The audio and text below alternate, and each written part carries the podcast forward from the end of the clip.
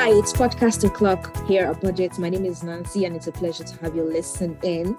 Well, today's conversation is the Active Citizens Award Special Edition. I'm sure you must have heard about BudgIT's Active Citizens Award. Yeah, it was held in September. If you've been following us on social media, I'm most certain you got the buzz one way or another. But in case you missed it, well, you should definitely check it out at BudgIT NG on all social media platforms or simply visit www.awards.civic.org. Right. So the Active Citizens Award was phenomenal. I mean, BudgIT spotlighted individuals and organizations who are doing tremendous work to promote social equity, good governance, service delivery through projects within Nigeria's civic ecosystem. And on today's episode, we'll be hearing from an incredible person within the space and how her organization's effort has translated into better service delivery for Nigeria and Nigerians. So our guest on this episode is Funke Adeoye. Funke is the executive director of Hope Behind Bars Africa, a youth-led organization galvanizing for change in the criminal justice system using service delivery, data, technology adoption, and evidence-based advocacy. Right? We'll be hearing from Funke in a bit. Hello, Funke. How are you doing? I'm doing great. Thank you. Thank you for joining us today. Funke will be joined by Viola Kwaga, a senior research and policy analyst at BudgIT Foundation. Viola will be filling us in on some of BudgIT's work as it regards social justice and equity in Nigeria. Viola, how are you? I'm doing fantastic. Great to be here. Thank you for having me. Thank you for joining us. So let's let's go right into the conversation. Yeah, so Funke, um, thank you for joining us once again. I know that Hope Behind Bars has been advocating for human rights in Nigeria for years now, and um, we'd like to know what Hope Behind Bars has done or is doing to improve social equity and justice in Nigeria. So if I'm putting it in forwards, I'll just say, tell us your story. Tell us the story of Hope Behind Bars. Funke. All right, thank you so much, and thank you once again for having me. So, um, very interesting question. Uh, the story of Hope Behind was around equity and social justice. Yeah. So, when I look at um, how we started, it actually came from the place of need, the, the place of um, seeking justice for people that don't particularly have justice. So, I will go straight to telling my story. Um, several years ago, my dad was arrested and detained and his rights violated for a crime that he did not commit. He was working at a place where his boss had all the power and all the influence, and um, he was taking, he was detained by the police, he and some of his colleagues, just as a way to show influence, right? And it was a very traumatizing time for my family. I was pretty young then, we ended up spending like so much money trying to get him out because um, I was from a very pretty average family, very, very average family, and we didn't have a lawyer in my family at the time. After he got out, you know, he always just used to say one of his kids are going, is going to become a lawyer, and he had six kids. And it so happened that my two elder ones, you know, did not study law. So I had to go study law because somebody had to become a lawyer to deal with injustice issues and all of that. Yeah, so that's that's the backstory um, to how we started. I had a personal experience with justice system that was really, really terrible. And then when I became a lawyer and I started practicing, I also learned firsthand how the justice system was unfair to the poor. How when you are poor, you are most likely not to get justice. You're most likely not to be able to afford the services of a qualified lawyer. And that there's so many people that are innocent in prison, you know, that have no business being there just because you know they have their persons of low economic status. So that's the story. That's how we started to provide access to justice to the underserved in the society to provide access to justice to people who come in contact with the criminal justice system. So um, when we started we realized that the problem was deeper than we thought. Um, so we had situations whereby we would provide free legal services to people, and when they come out, they don't even have transportation fare to go to their houses, and we had to start, you know, supporting them in some way. And we began to ask ourselves, this place is supposed to be a correctional facility. Why are they not being empowered? Why are they not, you know, why is something not happening to change their life or to change their mindset? Um, so we decided to include access to justice and you know just some way of empowering people in prison. So currently, um, we've provided access to justice to about 300 retrial detainees in Nigeria, and we've also been able to empower women and um, young men with vocational skills. Some of them we've been able to pay for their um, exam fees to write GC, NECO, and all of that thing. Basically, um, to solve the inequity problem in the system. Um, so what we usually do is we go to wow. meet them where they are. We go to the correctional facilities um, and then take up the cases. We usually so so the problem is quite vast, right? So we understand that there are so many people that don't have access to justice. There are people on our streets, on our roads, um, around us. But we believe that the people who majorly would not have access to justice are people that are, are people who are locked up behind bars. So we go to prison to meet them where they are, yeah. take up their cases, um, provide access to justice to them, and just kind of uh, make the world you know a, a a better place for them for for some of them what took them to prison is a is an inequity issue, right? So we provide access to justice to people that are innocent and people that are also not innocent. But when okay. we look at the things that take them there, we realize that it's simple things like so you find someone in prison because they stole food. We had someone once who stole cashew nuts and he was in prison for two years so when you look at those kind of cases, right, you find that that it's disproportionate. The crime that was committed is disproportionate to the offense and also disproportionate to the sentence that was given to him.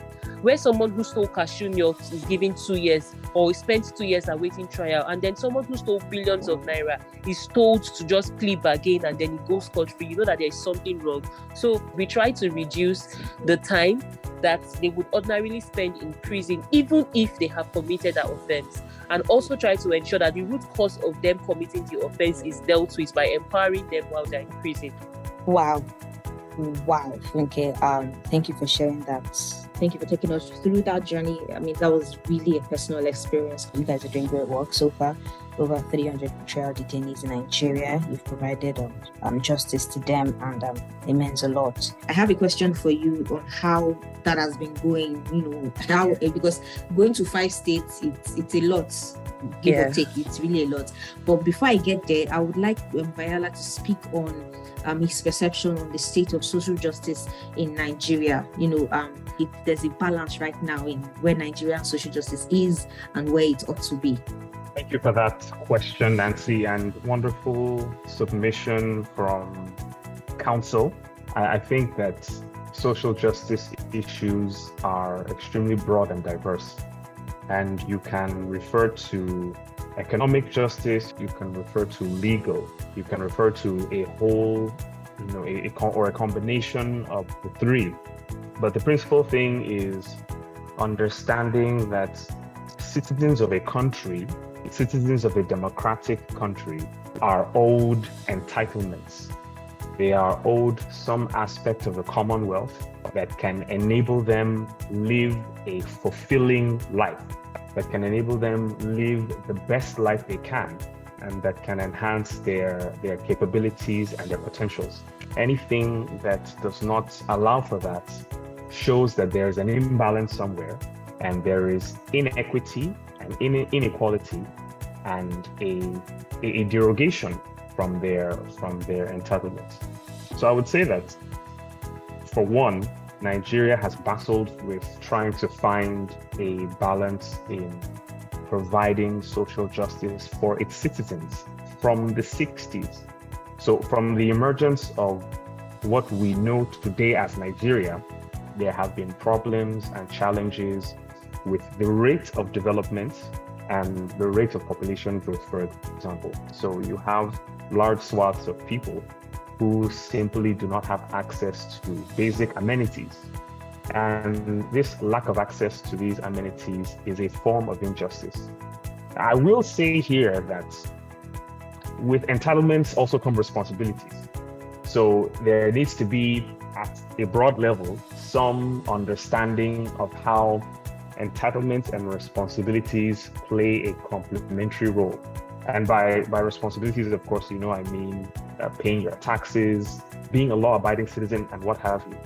But the, the inability of the government to provide a level playing field, to provide a secure playing field, is what is perhaps one of the major reasons why Nigeria today is still struggling to provide these entitlements to people and thereby effectively cutting them off from playing their parts or playing their role as citizens in, in governance.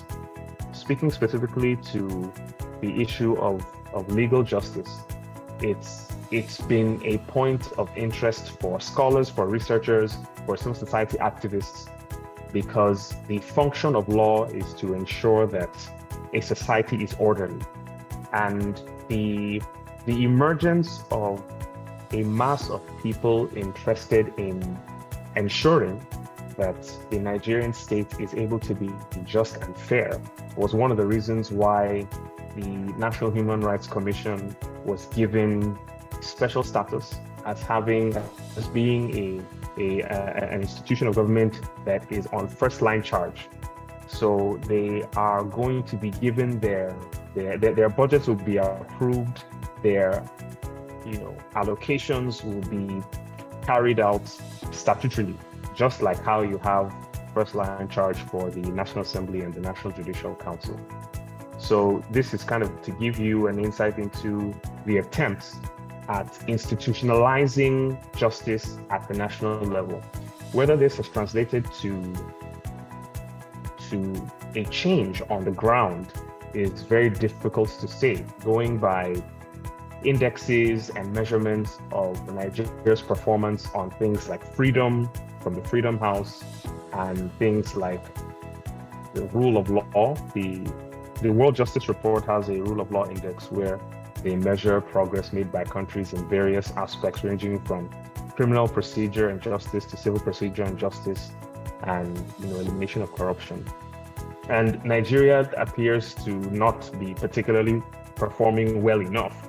So the empirical evidence does show that there is a huge gap between the expectations of citizens and the performance and reality of the government on the ground. Fortunately, we have people like Ms. Funke who are pushing that advocacy. And I would also like to mention here that the legal profession arms you with those skills to be an advocate. We are literally, by we, I, am a lawyer myself for listeners who, who care to know, we are we are literally advocates because what lawyers do in the court of law is to advocate for a particular position, advocate for a particular interest, adv- advocate for a particular person. And the court is there to ensure that the parties who bring a dispute before it are treated fairly and are treated justly. So, from a fundamental point of view, what persons like Funke are doing are, are critical to improving the quality of social justice and improving the quality of the administration of justice as well.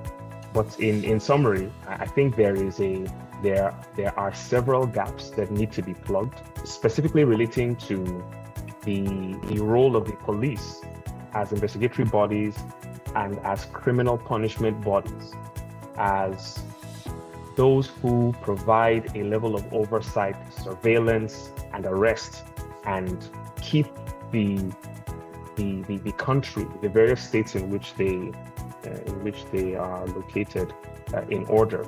I think that should be one of the most sore points of a lack of justice and and a, a problem with the dispensation of criminal justice in particular. And uh, I'm glad that there are organizations and individuals that are taking their time to ensure that individuals and citizens who are deprived of their rights in circumstances that leave a lot to be desired are able to have their cases pleaded and are able to you know have justice as it is served thank you thank you so much Vangela. i agree with you when you say the work that Funke um, and Hubia Bars are doing um, is critical to improving the quality of social justice in Nigeria. So now let me go to Funke. Um, you mentioned that the reason why you started Hope Behind Bars was from a personal angle, right? So along the way, at what point did you realize that okay, regardless of support, um, I have to keep going, I have to keep pressing on. It is beyond um, my family now, it's beyond my dad. It is now what you're seeing, the plight of other individuals, other people who are defenseless. So at what point did you realize that okay, irrespective, I'm going to keep going, I'm going to keep um, supporting and fighting for equity and social justice? Okay, um, thank you so much for that question. So when I started practicing as a lawyer, I, I handled a particular case where um, I had um, 15 clients. Now, I, I mentioned this case to follow up from what um, Viola said concerning the police, and some learnings I've also taken up in my journey, you know, as a defender. So, so we had these guys who 15 of them were um, arrested, and one of them was shot dead um, in the presence wow. of the 14 other guys. And you know, the police just basically told them that you have to confess to the crime. They didn't commit the crime. He told them you have to confess to the crime, or else you will go like this other guy. And that was uh-huh. how they, yes, yes, that was how they, they confessed to the crime. So it's a popular case. It happened while I was practicing with an SAN in Lagos. Um, and you know it was a highly sensational case. The long and short was uh, militants had committed pipeline vandalization and murdered some policemen in a shootout. Um, and you know the police knew the militants. They knew that the militants were no-go area, and then they went for our clients. So I think that was one of the cases that really made me see that you know what this work has to be done. So that happened in 2015, between 2015 and 2017. Um, and the fact that I was pretty young in the profession then, I handled the case with a senior of mine, and we won at the High Court at the Court of Appeal. Was really wow. what made me say that okay, this work has to be done. Um, and so Hope Behind Bars started off in 2018. Um, so over time, I, uh, one of the other things I have also realized is following up from what he, he, he had mentioned about the police that yeah, it's great to offer free legal services to people, but as long as some work is not done at the system level, we would keep going around in circle. So we are now one of the things we're now doing intentionally is working with other stakeholders in the justice system. Okay. Um, yeah, and I see a need for that. I see a need for working with the police because most of the challenges we face starts from the police, which is the entry point into the criminal justice system. Um, working with the police, yes, working with National Human Rights Commission because when people don't have access to justice, their human rights have been violated. Also, working with the Legal Aid Council. The Legal Aid Council is the body that is statutorily um, given the mandate to provide access to justice to people. Um, but as we have it right now, you know, when when when we had discussions with legal aid, they complain of funding issue and all of that, right? Um, but yeah. the legal aid, so so so so for a very long time, the work at Hope Behind Bars was funded by me um, because funders would usually not fund access to justice work. They would usually not fund um, legal services. So they would fund other types of advocacy efforts, but not um, legal services. So yeah, okay. we've been the one bootstrapping and funding and all of that from the um, beginning. Then, yes, from the beginning, um, up until now, to be very candid yeah wow. but you know the realization that we're able to change people's life um, when you when we read through some of the stories that we have shared on our social media we see people that ordinarily had lost all hope um, and then we just do something small like provide free legal services it might just even be one court appearance and that's the funny thing that it might not take one two three years to get these people out and then get them back on track living a better life. But it changes everything for them. So that's one of the things that keeps that keeps us going that keeps me going that keeps me saying that um so this is not just going to be all about my family. This will be all about the common good. So yeah i think that that's that's what keeps me going. And also the fact that now we are not just doing service delivery work. We're trying to change the system holistically. We have learnings. The learnings from the over 300 persons that we've been able to provide services for has helped strengthen our advocacy work. So now we have evidence-based advocacy to push for certain reforms, and mm-hmm. also to say that um, I would say Nigeria has a very great legal framework when it comes to administration of criminal justice. Um, in terms of our um, Administration of Criminal Justice Act and the Administration of Criminal Justice Law in the 28 states that have domesticated them, we have great legal framework. The, the, framework allows for judicial monitoring of cases and, you know, just helping to decongest the prison. But someone needs to stand behind implementing it. So that's where we come in. That's where other CSOs that are doing the kind of work that we do comes in to ensure that, you know, the government doesn't just have these laws and the laws are just there. Somebody has to do something to ensure that the laws are working. So these are the things that actually keeps me going. Um, to say that we are not where we used to be. I don't know. I, I often just like saying this we are not where we used to be. One of the things I didn't mention was that I had written my final year thesis on prison, on, on criminal justice reforms, on restorative justice and criminal justice reforms. Um, that was in 2012, 20, 2012, yes. And I know what the statistics were at the time. I know what the laws were. As at 2012, we didn't have restorative laws at all. Um, mm. We had a criminal law of Lagos State that was a bit restorative, but we didn't have the ACJA, right? We didn't have the Nigerian Correctional Service Act that is very, very corrective in nature. So I, I, this is something that has been a part of me for as long as I can remember. I see that we're not where we used to be, right? But there is so much work to be done. And that's what keeps me going. That's what keeps us, you know, doing this work. And we'll continue to do it as long as, you know, until we see what we want to see. Um, thank you very much. I wanted to even ask you about the police because what led to EndSARS movement was actually police and um, their brutality and the way they just manipulate and turn things around. Um, so I'm coming to that. I think that will be part of your challenges. I want to know how um, the police force, because um, like you mentioned, they're part of the stakeholders for Hope Behind Bars. Um, you mentioned working with the police, the Human Rights Commission, the Legal Aid Council. So I want to know um, if you have had any experiences with the police in maybe in hampering what Hope Behind Bars are doing. Okay, so yeah, our work involves interfacing with the police every other day, right? And so we have a plethora of experiences with them, which is not always favorable. Um, because first off, when a client is, um, if someone is arrested, for the people that we meet at the point of um, detention at the police cells, right? When we go to the police station, when the police is a lawyer, um, there is already a problem, you know, because prior to a lawyer coming in, you know, you're, you're probably asking for bribe from our clients um, and then the lawyer comes and looks as if the lawyer wants to take away their food. So that's where the first problem starts from. Now, the second problem starts from the fact that um, they usually don't understand the rules of engagement when it comes to what the law says. And I'm speaking for areas where, um, for areas like Kano, Edo State, where we work. So we, we, are currently in, in, five states, like I mentioned Abuja, Kano, Edo, Nasarawa, and Niger. And would often have that runoff with the police. Now, in all these states that I mentioned, the ACJ has been um, domesticated there. That's the Admission of Criminal Justice Act. Yeah. Um, but yeah, they, we often run into problems with them with respect to their understanding of what the law says, with respect to even the understanding of the provisions of the Police Act, of the new Police Act, which was enacted in 2020.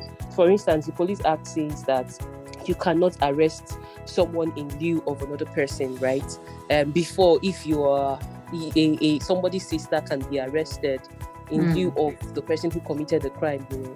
Now the Police Act says no, that's not that's no longer allowed. But this still happens, right? We, we still see this kind of situation in places like, you know, outside of Abuja. It's a whole lot of back and forth trying to explain or teach um, someone who is supposed to know what the law says.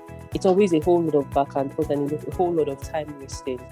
It's also a whole lot of um, trying to orientate the public. So, so this question about police has to do with the police and also has to do with the public, our beneficiaries. The fact that some of our beneficiaries would rather, rather believe the words of a police over the words of their lawyer. Let me give a particular example.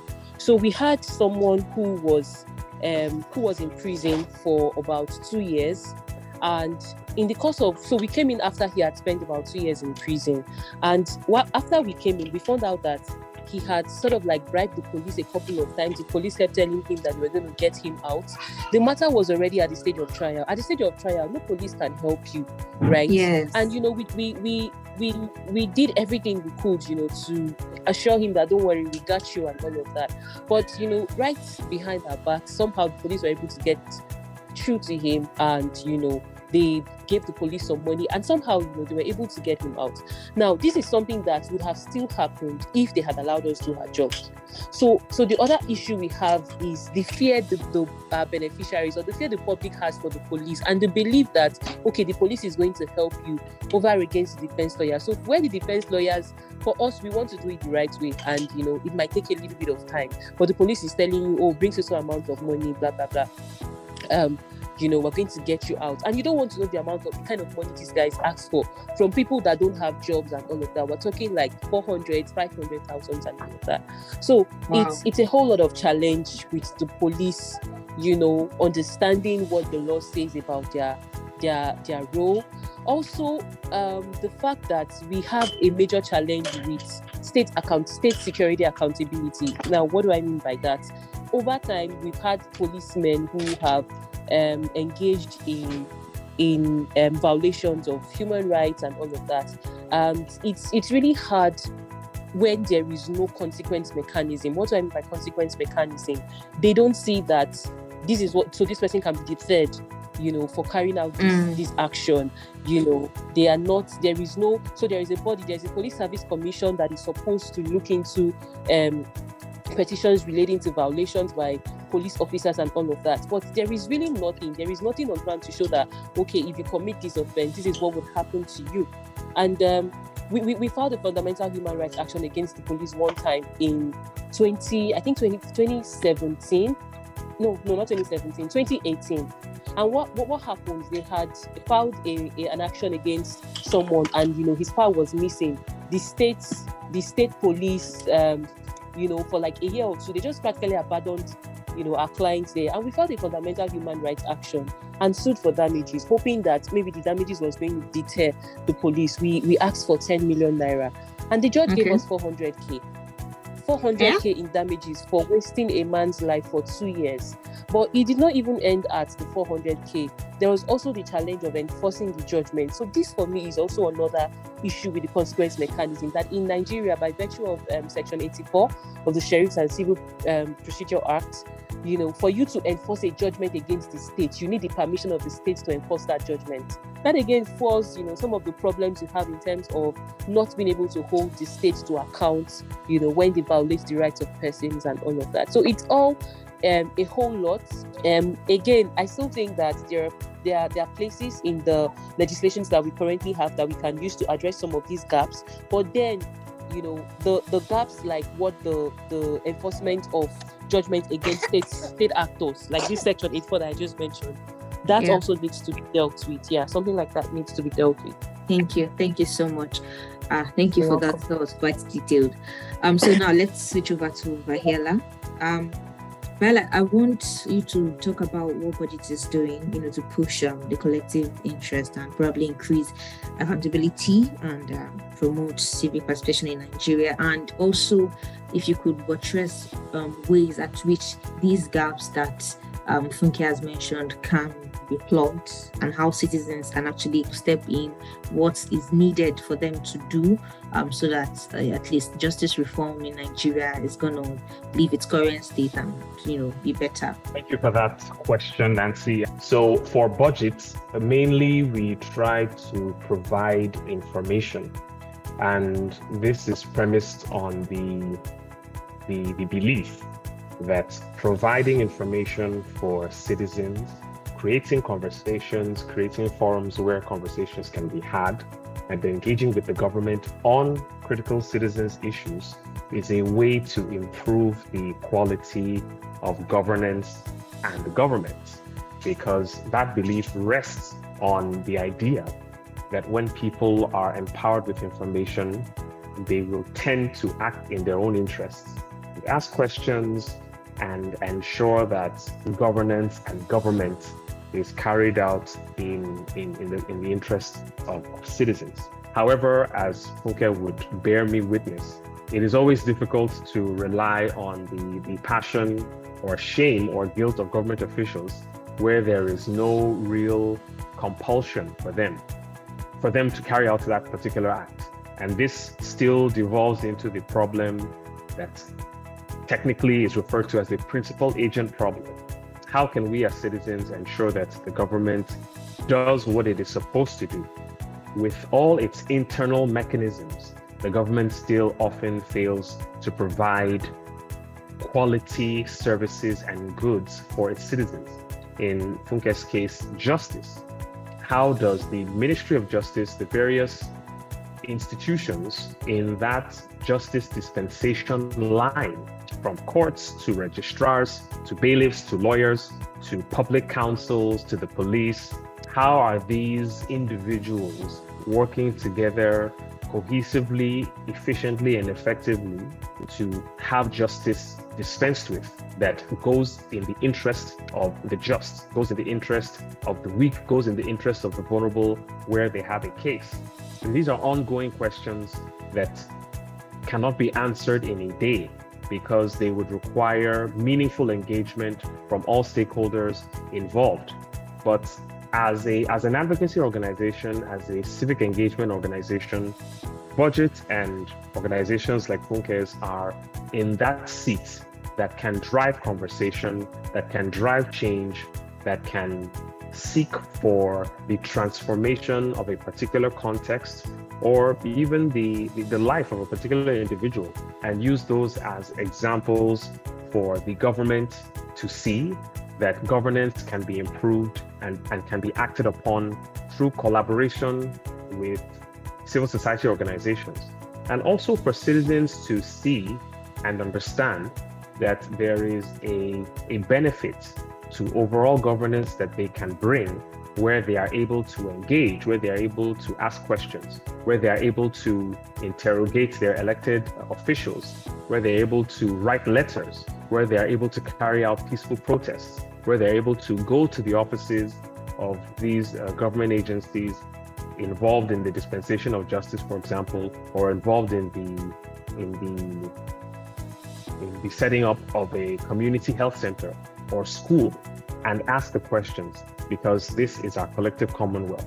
And the best person to be in that seat is is is the citizen.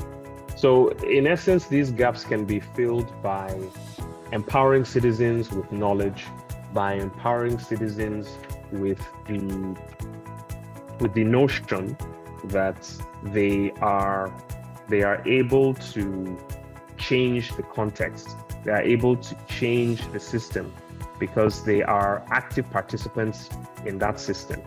And you know this can be done by by testing the limits of the law. So one thing that is common in many developed countries because of the nature of their legal system and how efficient efficient it is is public interest uh, litigation. And that basically is when a an institution an organization or an NGO tries to seek the determination of a legal issue in a court because the person or persons affected may not have the capacity to do so. And the court is then able to speak authoritatively on that particular issue and perhaps finally determine that issue for society and for societal growth. And you know, you have organizations in Nigeria that do that, but have had, you know, maybe not as much success as they would have wanted organizations like SERAP that often take public offices, public officials, and and public public organizations, you know, to court for the determination yeah. of specific issues. So that's an example of how you can bridge that gap. By supporting civil society organizations, I think citizens can play a very large role by by carrying on these conversations really even in our private and public discourse, and ensure that the advocacy doesn't stop when the NGO official or when the meeting ends. It is within our consciousness. It is something we speak about. It is something that we actively uh, seek out. You know, so I, I think for for justice in particular, those are some of the ways that those these gaps can be can be bridged. All right, thank you so much. Thank you for that. Um, Funke, tell us um, one or two challenges that is recurring for you um, and Hope Behind Bars. Then you can now go to what you think citizens can do and where and how they can come. Okay, thank you. Um, so, so one or two challenges for us would be the fact that um, it's it's still what we've been saying, right? The fact that the work we do is if if things were working very well in Nigeria, if government was was doing its job right, um, if all stakeholders were doing their job, we'll probably not need to do some of the things we're doing. um, yeah, so so what we're doing is providing an amenity for um, for citizens or providing a service for citizens that the government should ordinarily be providing. Um, so it, our work doesn't stop at providing the service. Our work stops um, or starts at ensuring system change. So I think it's a major challenge because uh, we could continue providing services, free legal service for as long as possible. If the government doesn't do what it needs to do, if the government doesn't sit on its mandate, we'll just be going around in circle. So okay. yeah, yeah. So so um it's it's really challenging because the, the least we can do is advocate, provide service delivery, um try to push for implementation of laws. We cannot yes. we cannot take we cannot force the government to act um, right. Um, we cannot give them the political will to do their job. That's it. They need so, to have it. Yes, they need to have the political political will. They need to be seen to want to create that social justice and equity and all of that. So that's the first thing. The fact that we need for us to say we have seen real change, like real time system change you know the government needs to needs to be able to come in. Um, a second challenge I would say is I don't want to talk about the challenge of funding because to be to a very large extent we have Nigerians and and you know this also I'm tying this to the other question the other question about what citizens can do the fact that at Hope Behind Bars we have been able to harness the strength and the skills of well-meaning Nigerian lawyers so um, we don't have to pay or we don't have to start thinking of funding because we have Nigerians across Nigerian lawyers across you know the states where we work states, yes. services for free. Yes. Yeah. So in terms of what citizens can do, right? Yeah. Um, following from what Hala said, use the information that is presented to them um, to get the government to act, to hold the government accountable, and also to find how to occupy their role or their places at you know take take up their role as of in the office of the citizen. And so for us, we have lawyers, you know, who provide these services for free. They're not paid, you know, while still doing their own job. That's that's that's an addition, or that's something citizens can do using the information that um, 70% of persons behind bars are waiting trial. That's a problem. What can we do about it? Right. So that's one of the things I would say citizens can do. We as citizens mustn't shy away from um, from from working in areas where we can create change. Um, the police, we keep talking about the police, we keep talking about the police. The police recruitment is currently ongoing. People can decide that, okay, I want to go work with police and see what I can change about the system, right? And not just stand outside and point fingers and criticize and all of that. So since you've got it, why not go inside and see how you can create change from in, from the inside out? That's one of it. Um, another thing I would say is the place of not leaving the work for organizations such as ours, right? Um, at times you hear people say on Twitter and on social media that what are NGOs doing about this thing? What what are CSOs doing about this thing? But we need to get to understand that it's not just the NGOs. The NGOs are not doing it for their pocket or for themselves. They are doing it for the citizens, right? So yes, we have citizens who are who are able to join us in this effort, like lawyers I said work with me and all but we also need to keep orientating, you know, many more citizens to understand that everybody needs to take their place.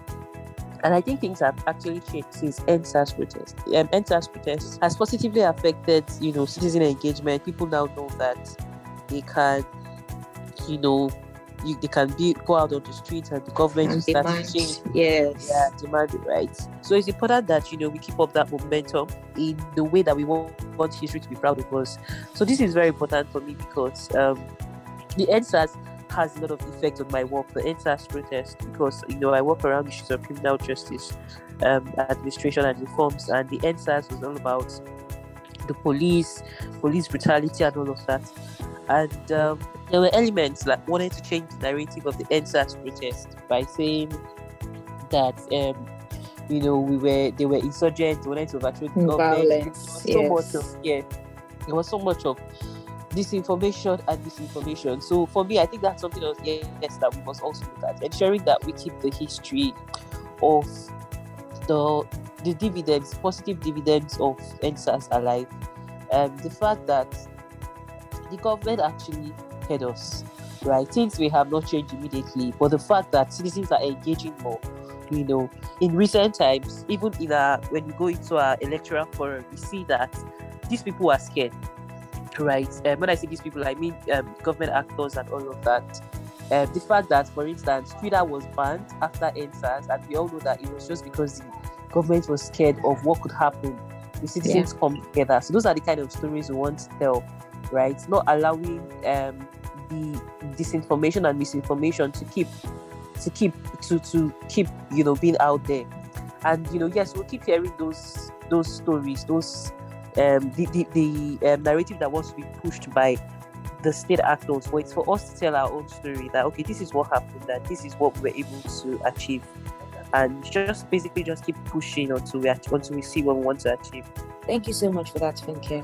Thank you so much. Um, Bahela, closing words from you. I, I believe that there is a, a, a huge potential for social change to occur when citizens are aware of the power in their collective action. And it's apt that you know, Ms. Funke mentioned that EndSARS was a turning point for her. As a lawyer myself, I I always try to let people know that it is not unjust to protest as long as you are doing so safely, as long as you are doing so legally. You have every fundamental right. Yes, and responsibly. You have every right to air your grievances. You have every right to express displeasure about governance because it affects us all uh, fundamentally. So I, I, think we as, as young people, we as concerned citizens should constantly remind ourselves and those around us that advocacy is not just when it is done by a figurehead. And by figurehead, I mean when it is done by someone visible, when it is done by a BudgIT, or when it is done by Funke, or when it's done by a CSO organization. Advocacy is done when we consistently have these conversations about how we want our society to look like. Social justice, in its fundamental sense, comes from the understanding that there is a way society should look. There are resources, goods, and services that should be exchanged for people who are, in weak or vulnerable positions that they deserve to have. It is these conversations that gradually become our collective reality and become something that we all aspire to. So I, I think I'd like to end on that note. Thank you so much, Funke. Thank you, Viola. It was good to hear from you both. Um, thank you so much. Yes, and that was Viola Kwa, the Senior Research and Policy Analyst at BudgIT Foundation, and Funke Adeoye. Funke is the Executive Director, of Hope Baz Africa. They've been galvanizing for citizens' rights, human rights advocacy, and social justice and equity in Nigeria. The conversation is to reflect on the progress that we have made as civil society organizations and as citizens. It takes a lot of effort to do good work here, but when people do good work, they want to be seen and it is beyond that. It is beyond you. It is beyond yourself. You have to come together and with one voice demand accountability from the government. And to demand this accountability, you have to keep up the momentum. Use the information that are available to you. Budgets will continue to provide this information um, in the hope to further create a swirl of collective actions among collaborators, organizations, and citizens. So, as citizens, we must ask ourselves what is our role? What is your role as citizens? What intentional effort have you made to enhance social justice and equity in Nigeria? Ask yourself, how am I contributing to the objective of effective service delivery in Nigeria? Yeah. Now take a moment to reflect and answer these questions, and I'll see you in the next episode. I am Nancy. Bye for now.